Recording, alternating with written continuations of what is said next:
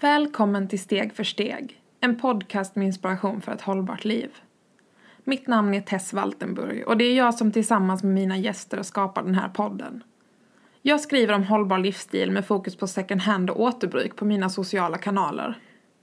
Förutom här hittar ni mig på min blogg tessvaltenburg.com, min Instagram tess.valtenburg och på Youtube.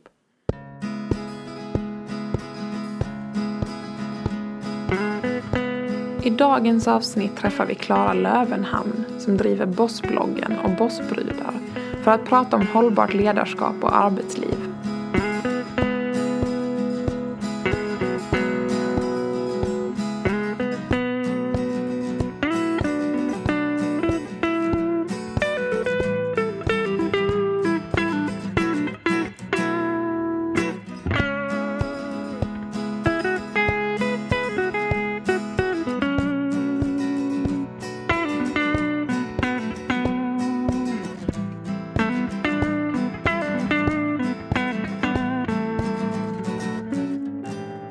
Lyssnar på Steg för steg, en podcast med inspiration för ett mer hållbart liv. Vill du börja med att berätta lite om dig själv?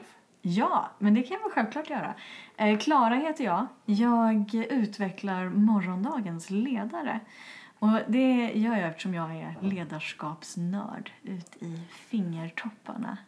Jag upptäckte ledarskap som ämne för tio år sedan, lite drygt. Och sen dess har jag varit helt hooked. Bam! Bam. Ja, typ så. Där har vi pitchen. Ja, jo men det blir väl lite grann. Jag tycker, eh, alltså för att ge en bakgrund till vem jag är, så är jag född och uppvuxen i Stockholm. Men jag har bott halva mitt liv i Skåne. Jag flyttade hemifrån och ner hit när jag var 16. Och sen blev jag kvar. Och sen har jag liksom mest testat mig runt på olika grejer. och det beskriver nog rätt mycket vem jag är också. Jag tycker mycket är roligt och jag är vetgirig. Jag vill lära mig nytt, gärna hela tiden. Och jag har, eh, men efter studenten halkade jag in i transportbranschen. Där eh, jag jobbade först som säljare och sen som inköpare, projektledare och administratör. Och i kombination med att jag pluggade parallellt på universitetet, eller jag började plugga parallellt på universitetet med ledarskap och organisation då, eh, så har jag fått men, den bästa utbildningen som jag kunde få för att göra det jag gör idag. Och det är då att eh, driva Bossbloggen, ledarskapsblogg, och Bossbrudar, Facebookgrupp för kvinnor som är eller vill bli chefer. Och sedan så föreläser jag, utbildar om olika ledarskapsfrågor. Så mycket intressant. Ja, jag tycker ju det. Men jag är ju partisk å andra sidan. men det är en lyx att få kunna jobba med det ämne som man tycker är absolut roligast i hela världen. Och um, verkligen få göra det fullt ut. Jag startade Bossbloggen för två och ett halvt år sedan. Och nu är det snart två år sedan jag startade mitt egna företag. Och få göra det här, det är...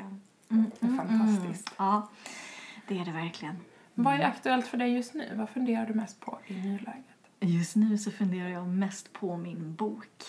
Ja, Ja, det är... Det happy är... dance! Ja, verkligen. Alltså, det är så exalterande. Ja, för sju år sedan är det nu, ungefär, så um, tog jag fram min egen ledarskapsmodell baserat på ja, men, all forskning, all kurslitteratur, alla artiklar som jag har läst om ledarskap och organisation men också men det jag har sett i arbetslivet. Och så kokade jag ihop liksom de här minsta gemensamma nämnarna. Vad är det egentligen som gör att vissa chefer är bra och att vissa är fantastiska? Vad är det som spelar in där? Var, varför händer det här? Och vad är det de gör som andra inte gör? Och här kommer också mycket, men mitt perspektiv om hållbara organisationer in. Liksom, och hållbart ledarskap är väldigt trendigt begrepp just nu. Men redan då kunde jag se vilka nycklar det är som ligger bakom att man jobbar hållbart. Som, både som ledare på individnivå men också på gruppnivå och organisationsnivå. Eh, Så att boken kommer att baseras på min modell men sättas i en, eh, en ett modernt och relevant sammanhang. Och det är så spännande. Ja. Ser väldigt mycket fram emot att läsa det. Ja. Eh, tack, det värmer att höra. Och um, jag ser väldigt mycket fram emot att få realisera den här Mm. idén som jag ändå burit med mig länge. Och jag har använt den, alltså utbildat chefer i den och så har de fått gå ut i sina organisationer och verkligen testa den. Mm. Och det har ju varit så roligt att få följa de resorna. Så det ska bli jättespännande att se vad som kan hända när man växlar upp det här och delger den till fler. Mm. Mm. Oh. Borde nästan få med rörelserna i ljudet här. ja, precis. Prata med hela kroppen. Det, Ja. det gör jag typ jämt. Samma här. Men det måste vara intressant att se hur de idéerna växlas upp i praktiken. Har du lärt dig något speciellt av det? Är det något minne du har med dig? Tänker du utifrån själva modellen eller eh, det jag gör i mitt arbete? Jag tänker, du har ju, du har ju din modell. Mm. Är det något speciellt minne du har från när du har testat den i praktiken? Mm. Där du har känt att wow, liksom, vad hände här? Ja, gud. Ja, det, men de här cheferna som fick ta med sig den här ut i sina organisationer. Det var, men det var några olika organisationer, olika storlekar, olika mm, kulturer. Eh, och för, för en av cheferna, alltså den som det tog kortast tid i anspråk, tog det bara kanske två månader. För de hade redan många av de här pusselbitarna på plats. Eh, medans för en av cheferna så tog det nästan två år. Eh, för att hen arbetar i en väldigt traditionell och byråkratisk, hierarkisk organisation. Men hen lyckades, alltså gjorde ett fantastiskt arbete genom att vara konsekvent och målmedveten och verkligen eh, ja, men, fortsätta arbeta i lägen där kanske andra hade sagt bara, nej, det här funkar inte, det här är inte för mig. Men det gick ju. Alltså det, det, utveckling, oavsett vad det handlar om, det tar tid. Så enkelt är det ju bara. Och för vissa, vissa processer tar längre tid än andra. Så att det ögonblicket när personen kom tillbaka och bara, nu, nu har det fallit på plats. Liksom. Ja. Det var ju bara sån, yes, härligt. Det måste vara en fantastisk känsla för henne också att komma till den punkten att nu har vi lagt ner ett gediget arbete.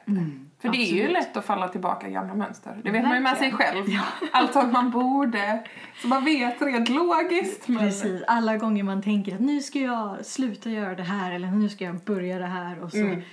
Gör man det i två dagar och sen ja, försvinner det ut i, i vinnerligheten. Ja. Nej, så det var, det var en fantastisk eh, resa att få följa. Och jag ser fram emot fler. Spännande och vi ser fram emot att läsa bok. Ja! Det är väldigt intressant det här med ehm, ja, men just att det här med att förändring tar tid. För det kopplar ju till väldigt många processer när det kommer till hållbarhet. Att, att ofta är det ju att de här gamla sätten är de som går snabbt och det är de som är kanske enkla. Eh, Men att det tar lite tid att vänja sig vid att göra det som, som man egentligen vet är rätt. Hur, Ja. hur tänker du på det du gör och hur det kopplar till den stora bilden ute i samhället och liksom social hållbarhet i stort? Mm. Den är ju väldigt relevant. Mm. För håll, ja, hållbarhet, vilket jag tycker är fantastiskt, är ju ett hett ämne just Ja. nu. Jag menar, det för inte minst med liksom, klimatförändringar Mm. och konsumtion och den typen av frågor så är hållbarhet jätteviktigt. Men jag saknar ännu mer av debatten om hållbart arbetsliv Mm. faktiskt. För jag menar, sjuktal, vi vet alla, sjuktalen rusar. De blir fler och fler med en skrämmande hastighet. Senaste siffran jag hörde från Försäkringskassan var att det var en ökning på 129 procent av eh, med personer som blir sjuka i stressrelaterade problem. Det är för jävligt. Vi står dessutom i ett läge i arbetslivet där, men nu generaliserar jag, eh, så ta mig med en liten nypa salt om man inte är så stor. Eh, att om man antingen så har du ett jobb och så är risken stor att jobba mycket övertid och du jobbar nästan ihjäl dig. Samtidigt som vi har en relativt hög sysslolöshet. Folk kommer inte in på arbetsmarknaden. Vi har en norm som säger att vi alla ska jobba heltid, alltid. Och något annat, ah, oh, nej det är inte bra liksom. Och dessutom så har vi eh, arbetsmarknaden i ett läge av kompetensbrist. Så man skriker efter arbetskraft med rätt kompetenser. Och jag tycker det är så fascinerande hur alla de här tre lägena sker samtidigt. Och framförallt nu då inför en potentiellt rådande lågkonjunktur. Vad, vad, för, vad kan det få för konsekvenser om den sker? När? Mm. Den, ehm, den debatten saknar jag och jag saknar också mer debatten om alltså, vad vill vi vara? Vad vill vi ha för arbetsliv? Och den bilden som jag då står för och vill ha det är ju att ha ett arbetsliv där både lönsamhet och välmående får ta plats. Och det är parallellt samtidigt. Alltså att må bra på jobbet borde vara en självklarhet. Mm. Och det innebär inte att vi alltid kan må bra i livet, för livet händer. Men arbetslivet borde då vara en, ett av de ställena som inte orsakar att man mår dåligt. Och det är den, de frågorna som jag pratar mycket om och driver. Och, så, och då både... Det är ju svårt kanske som individ att påverka på alla olika strukturer på en och samma gång. Men det är där jag trivs med att jobba. Att både på individnivå, att prata med bloggläsare om eh, hållbarhet i arbetslivet. Vad, hur gör man om man lever hållbart? Hur gör man om man, för att starta företag och göra det hållbart? För vi har ju också lite av en trend där man ser den framgångsrika entreprenören som jobbar 24-7 och kalendern ska vara fulltecknad. Det sker även i det vanliga arbetslivet. Men, och det anses vara framgångsrikt.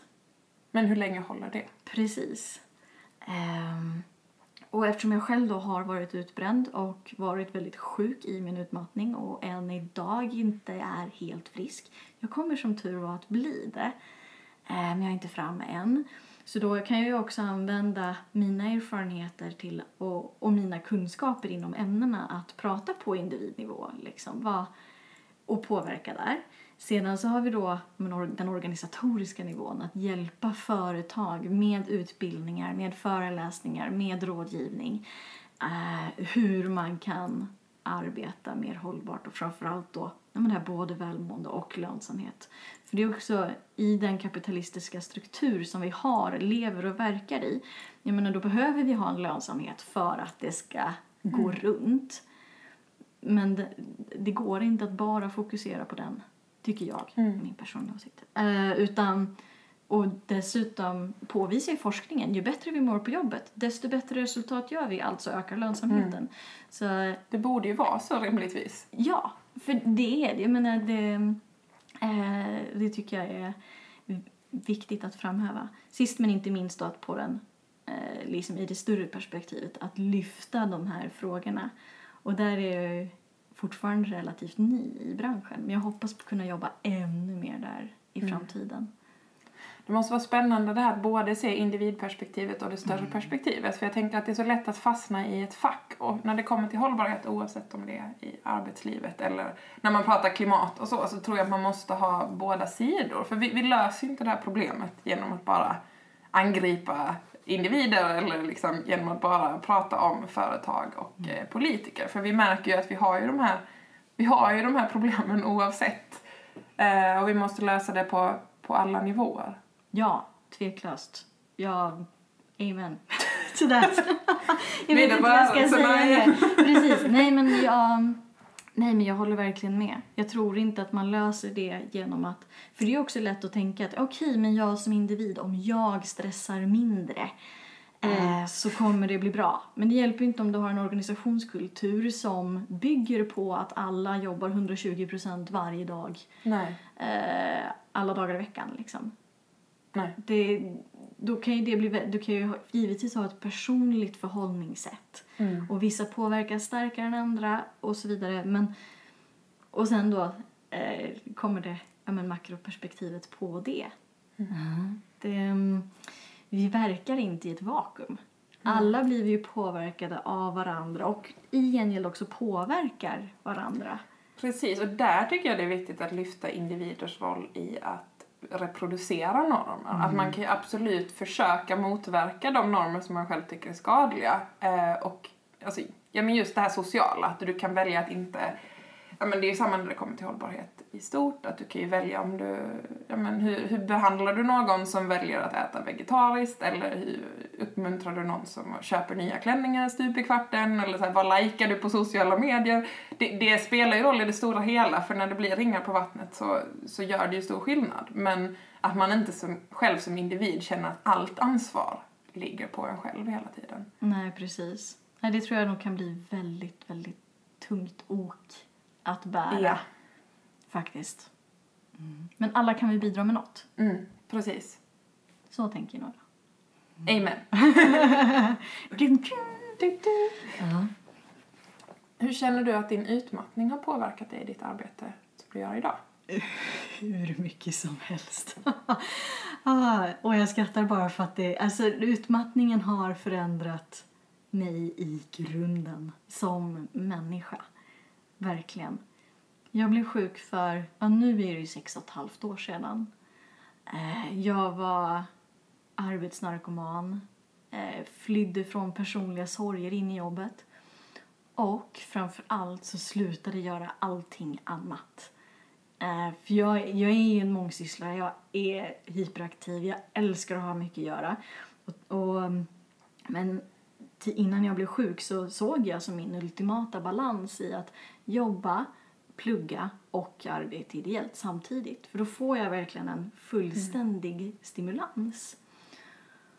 Och, men anledningen till att jag blev sjuk, det var inte på grund av den här triangeln, att det var mycket att göra, utan det var för att jag slutade göra allting annat. Jag slutade umgås med familj, vänner, jag slutade träna, jag bara jobbade 10-12 timmar om dagen, sex dagar i veckan i ett halvårs tid som egentligen bara var kulmen på eh, många långa, hårda år innan dess.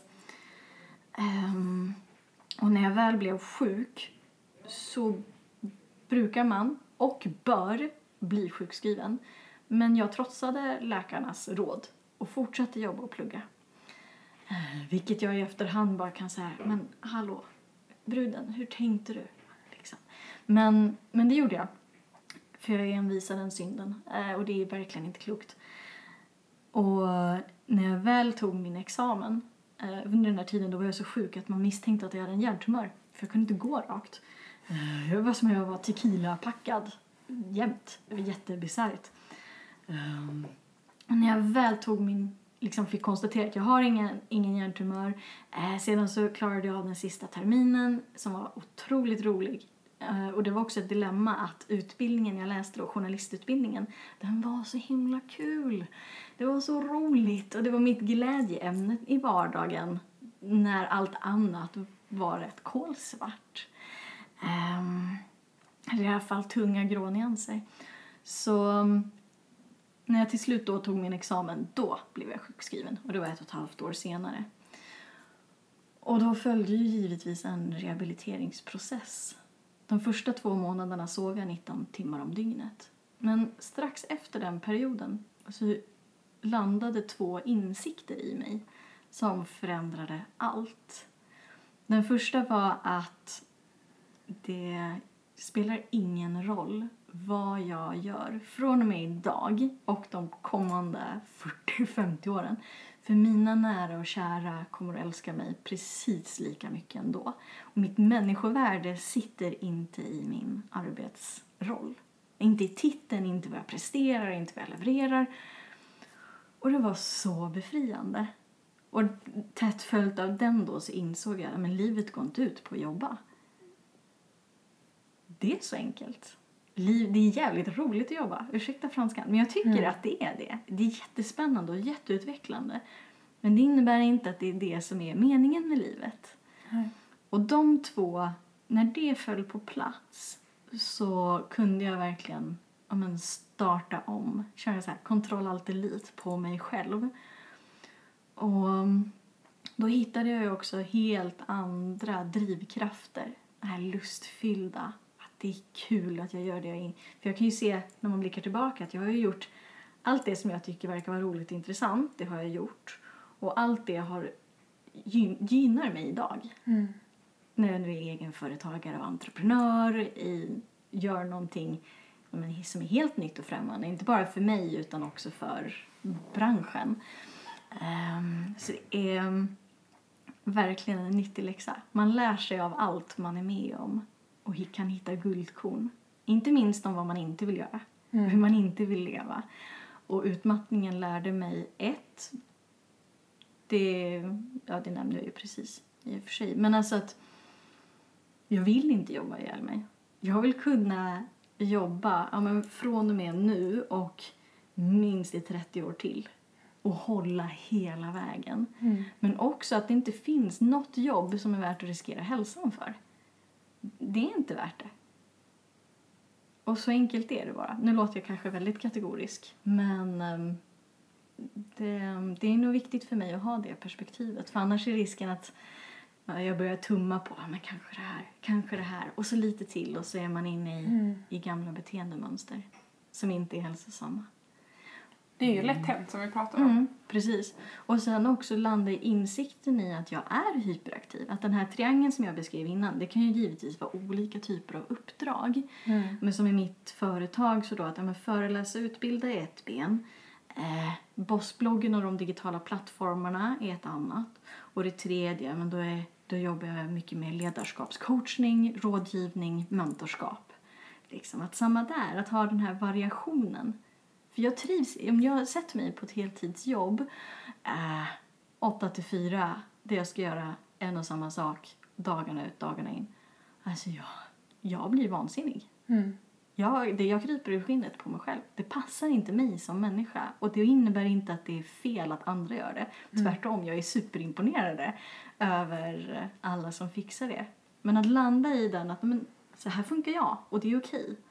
Och nu lever jag det arbetslivet som passar mig bäst. Mm. Mm. Det, har wow. varit, det har varit en häftig resa alltså. Mm. Jag, jag tappade orden bara. så, mycket, så mycket att ta till sig. Jag tänker att det är så viktigt och jag tänker det framför allt det här att det är så viktigt att förstå att, att man, man är som man är och att man väljer de sakerna kanske av av en anledning men att man det också kan trilla över. Mm. För jag, jag tror det är svårt att vara, jag är också en sån person som gillar att ha många bollar i luften men det är så lätt den där att det blir lite för mycket och att det trillar över. Mm. Och att, eller att någonting som man inte har väntat sig blir droppen i bägaren. Mm. Um, så, ja, wow. Ja, så är det verkligen och jag misslyckas ju också med det. Alltså förra veckan så hade jag att men, nästan alla av de projekten jag gör krockar på en och samma vecka. Man bara, mm. ja, och det händer. Om man gör många olika saker så måste man räkna med att det kommer att krocka. Mm. Förr eller senare. Hur väl man än planerar. Och jag är också väldigt noga med att försöka ha luft i kalendern. Så att det inte blir att jag är uppbokad liksom hela mina arbetsdagar back-to-back-möten. Utan jag försöker ha väldigt mycket luft. Och när det liksom som regel att ha minst en dag, helst två, som är helt obokade i kalendern för att saker ska få kunna dyka upp. Och det tror jag är en, en det är okej att vilja ha många bollar i luften. Men då gäller det också att bygga säkerhetssystem för sig själv mm. som gör att det inte är hela världen och att andra inte blir för hårt drabbade om det skiter sig för en. Mm. Så att man liksom jag hörde ett citat, jag kommer inte ihåg i vilket sammanhang, men det var så sent som i förra veckan om att men vissa av ens bollar är gjorda av glas och andra av gummi. Och det gäller att vara medveten om vilka som är vilka. Så att man håller fokus på de av glas som faktiskt är viktiga. Eh, och där tänker jag, för min egen del, jag har en sån kontrollfråga. Om det är någonting som jag känner bara shit, jag hinner inte med det här. Så bara okej, okay. är det någon som dör blir allvarligt skadad eller liksom påverkas starkt negativt av att jag inte gör den här arbetsuppgiften idag? Oftast är svaret nej. Mm. Okej, okay, och då kan jag ju faktiskt lägga den åt sidan. Då är det en gummiboll. Mm. Där, då kan den studsa för sig själv ett tag. Liksom. Kanske inte för länge, för då blir den till slut, um, då hamnar den på golvet och ligger still. Men att ha, att ha koll på glasbollarna istället och vad prioriterar dem? Och då är till exempel en, en av mina hälsan. Mm. Den bollar jag alltid parallellt för jag vet hur lätt jag kan trilla in i att jobbet är roligt och så går jag in i mitt machine mode och bara jobba, jobba, jobba, kul, kul, kul. eh, utan att reflektera över liksom, kroppens stressreaktioner. Och de, den grunden ligger ju också till grund för att kunna göra de där andra sakerna sen. Absolut. Då har man ju mer energi till att göra de där grejerna som kan vänta. Precis. Men det, det är en sån sak jag tror för många, jag känner igen mig i det själv, men också för många att det är en sån sak som man vet men som är svår att alltid leva efter. Också för att samhället i stort är jag känner i alla fall en, att det är en väldigt stark norm kring det här stressiga och att pusha sig själv och att eh, men det finns ändå någon slags bild av att det är svagt att vara sjuk och att det är svagt att säga nej. Att, ehm, och att det lever med en även när man har kommit till insikt med att jag vill inte leva så, så. Så finns det så starkt och man känner av att man ändå trotsar den normen. Oh yes. jag säger inte att det här alltid är enkelt. Jag tycker nämligen själv Nej, inte nej, att nej. det är det. Nej, men jag vill bara vara tydlig med det. För också att, så att inte eh, så att inte någon som lyssnar tror att ja men gud, ja men det här är ju jätteenkelt. Men det är det ju inte. Man får ju ja, men varje dag lite så här ifrågasätta sig själv. Jag tyckte, apropå det du sa, det här med normen och så. Eh, det var, för jag lyssnade på Bodil Jönsson eh, förra veckan. Och hon berättade att hon menar på att svenskar är konstiga. För vår prioritering i livet, det är ett, hälsa. Det är ju jättebra förstås. Eh, två, jobb. Tre, familj och vänner. Eh, Och hon var väldigt kritisk till det här. Och jag kan verkligen joina den kritiken. Att det är...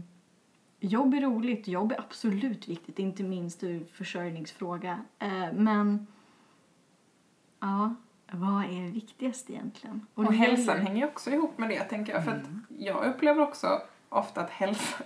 I, Än en gång, normen, det är ju gravt generaliserat, men att hälsa också blir en hets. Vi ska träna och vi ska fixa och vi ska ha och så det blir fel. Det blir typ så fokus på vad man väger istället för så här... Det, det kan jag känna som har ätstörningsproblematik i bagaget. Att i nuläget, jag känner om jag äter för mycket skräpmat för jag känner det i min kropp för att jag känner att jag mår dåligt. Eh, och det är inte för att kalla det skräpmat som är att skamma folk utan det är liksom, men nu frågar jag mig själv hur mår jag av det här? Eh, och det, innan kände jag inte efter utan då gick jag bara för det här är bra, det här är, jag är duktig om jag äter det här och jag är inte duktig om jag äter det här och så var det min måttstock. Och det tänker jag också på med hälsa att jag tycker det är intressant när man hör så att man säger att hälsa kommer först och undrar vad hälsa betyder. Absolut. Men det Eh. kan man ju verkligen eh, både fråga och ifrågasätta. jag, jag har också varit en del av eh, ätstörningsträsket. Jag hade anorexi och ortorexi eh, i yngre dagar. Och, och det är det jag tror är viktigt. Alltså, vad, men för mig så är hälsa mat, sömn, motion. Punkt. Egentligen. Sen eh, äter jag det jag vill, det jag behöver. Jag skulle absolut inte lägga några förbud på mig själv om vad jag äter och inte. Eh, Men det ska ju vara ordentlig mat. Minst tre gånger om dagen. Och ja, min fästman brukar, brukar skoja om min mat och sovklocka liksom. För annars funkar inte jag. Och likadant om jag inte sover. Jag blir helt förstörd. Och sen då, men vardagsmotion och ja men den stora jag har ju några rester kvar från utmattningen som jag utvecklar. Den största av dem är ju träningen. Jag blir fortfarande väldigt starkt påverkad av fysisk aktivitet. Men då måste jag ju också prioritera in det i kalendern. Så att, ja men, när jag har sjukgymnastik, ja men då, då lägger jag inte in sjukgymnastiken före dagen där jag kanske har ett viktigt jobbevent. För jag vet att jag kan bli väldigt trött av den. Då måste jag prioritera sjukgymnastiken och göra det rätt i planeringen. Det, mm, jag tror, mm, tror att, att utgå... Det finns ju, sen- sen tycker jag också man ska absolut inte ignorera vetenskapens... Alltså, men det finns ju också många gemensamma trådar. Vad är bra för oss människor? Men ett, att ett stillasittande liv är dåligt det är ju ingen nyhet för någon. Eh, hoppas jag inte. Ehm, och så vidare liksom. Så att, att, att ta avstamp i det, de vetenskapliga rön som finns men att liksom individanpassa och framförallt inte bara lyssna in på hur mår jag, vad vill jag göra, för det upplever jag ändå att många av oss gör. Men att agera på dem. Att faktiskt följa det. Att till exempel, ja, men jag möter många som märker av stressreaktioner liksom, och hur det påverkar dem. Men, ehm, men de följer ändå inte. Sen är ju det, alltså är, blir man, är man sjuk eller på väg att bli sjuk i utmattning då är det en del av sjukdomsbilden att du inte har den självinsikten eller självmedvetenheten. Men det är... Mm, det är viktigt att agera på det man hör och det man ser hos sig själv och inte bara ah, höra det och sen la la la la la la. Mm. Det är där jag tänker just att den här normen är så stark. Mm. Jag brukar avrunda med tre snabba tips till den som vill leva mer hållbart. Japp. Ehm, och nu är det ju till individer, men det, det får gärna vara lite större också. Nej men jag tänker vi kan göra dem på individ, individnivå men det kanske kan få större impact, vem vet? Eh, men den första är ju att faktiskt tänka på att jobba hållbart. Alltså att jobba 120 procent fem dagar i veckan eller mer, det går jättebra i perioder. Men nyckelordet, perioder. Alla behöver vi återhämtning. Det är inget snack om den saken. Så att om det första tipset är att kanske lägga din ansträngning så att du planerar in att du gör 80% av ja, men det du levererar, presterar. Och så har du då 20% marginal som man kan lägga till om det behövs. Så blir tips nummer två att alltid prioritera in återhämtningen. Sen kan den se olika ut för alla. Om det är lediga kvällar eller lediga helger eller semesterperioder. Alltså, det är upp till var och en. Eh, det, aktiv vila ska inte heller underskattas. Det måste inte vara att man återhämtas genom att ligga platt i sängen. Även om jag gillar den metoden personligen. Men och det tycker jag också är så här, återhämtning nummer två. Och det tredje tipset, mm, det får nog bli att ställa krav på arbetsgivaren. Välj din chef med omsorg. Välj din arbetsgivare med omsorg. Ta gärna referenser. Kolla hur, hur har andra som har jobbat där tidigare upplevt dem? Hur um, väljer jag, alltså om det är problem eller om du märker att det är en skev arbetsbelastning, prata med din chef, prata med chefens chef, prata med facket, prata med arbetsmiljöombudet. Eh, för där är det också så att nej, du som arbetstagare kanske inte kan göra allting själv, men det finns ju gott om supportfunktioner och det ligger ju i bolagets intresse mm. att ni mår bra på jobbet. Så det får bli den tredje. Utmana om du ser att någonting behöver utvecklas. Det kände jag mig väldigt träffad av för jag har aldrig tänkt att man kan ta referenser på Men jag tror det är viktigt också som symbolvärde att, mm. att de får höra att folk ställer krav. Ja, precis. Den. Och kanske också, det är ju inte alltid man upptäcker att någonting inte funkar eller inte är som det ska. Man ska ju ta referenser med en liten nypa salt i den bemärkelsen att ah, pratar du med någon som har slutat, det är ju den personens version. Absolut. Eh, och man ska inte, som vi pratade om innan vi började samtalet där med att döma på första intrycket eller då i det här fallet som referenser är någon annans intryck. Mm. Men om du kanske pratar med ett par olika, du sitter själv i en arbetsintervju och så frågar du chefen men hur upplever du dig själv som ledare eller hur vill du vara som ledare? Hur agerar du i vissa situationer? Så kan ju kanske liksom många stories sammanlagt ge dig en bild. Mm. Det tror jag är, eller jag tror, jag tycker att det är väldigt värdefullt och det är mm. något som jag har haft väldigt stor nytta av själv. Mm. Det tror jag många kan lära sig av. Tusen tack för att du kom hit. Men tack snälla för att jag fick komma. Det var jättekul komma. att ha dig med. Verkligen. Tack.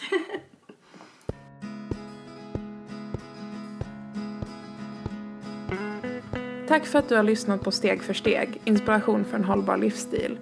Om du gillar det jag gör får du väldigt gärna stötta mitt arbete på patreon.com slash stegforstegpodcast eller genom att prenumerera på podden där, där du lyssnar på den. Jag skulle även bli väldigt glad om du vill rekommendera podden till någon du tror skulle gilla den, dela den på Facebook eller följa Instagram-kontot där jag uppdaterar kring de nya avsnitten.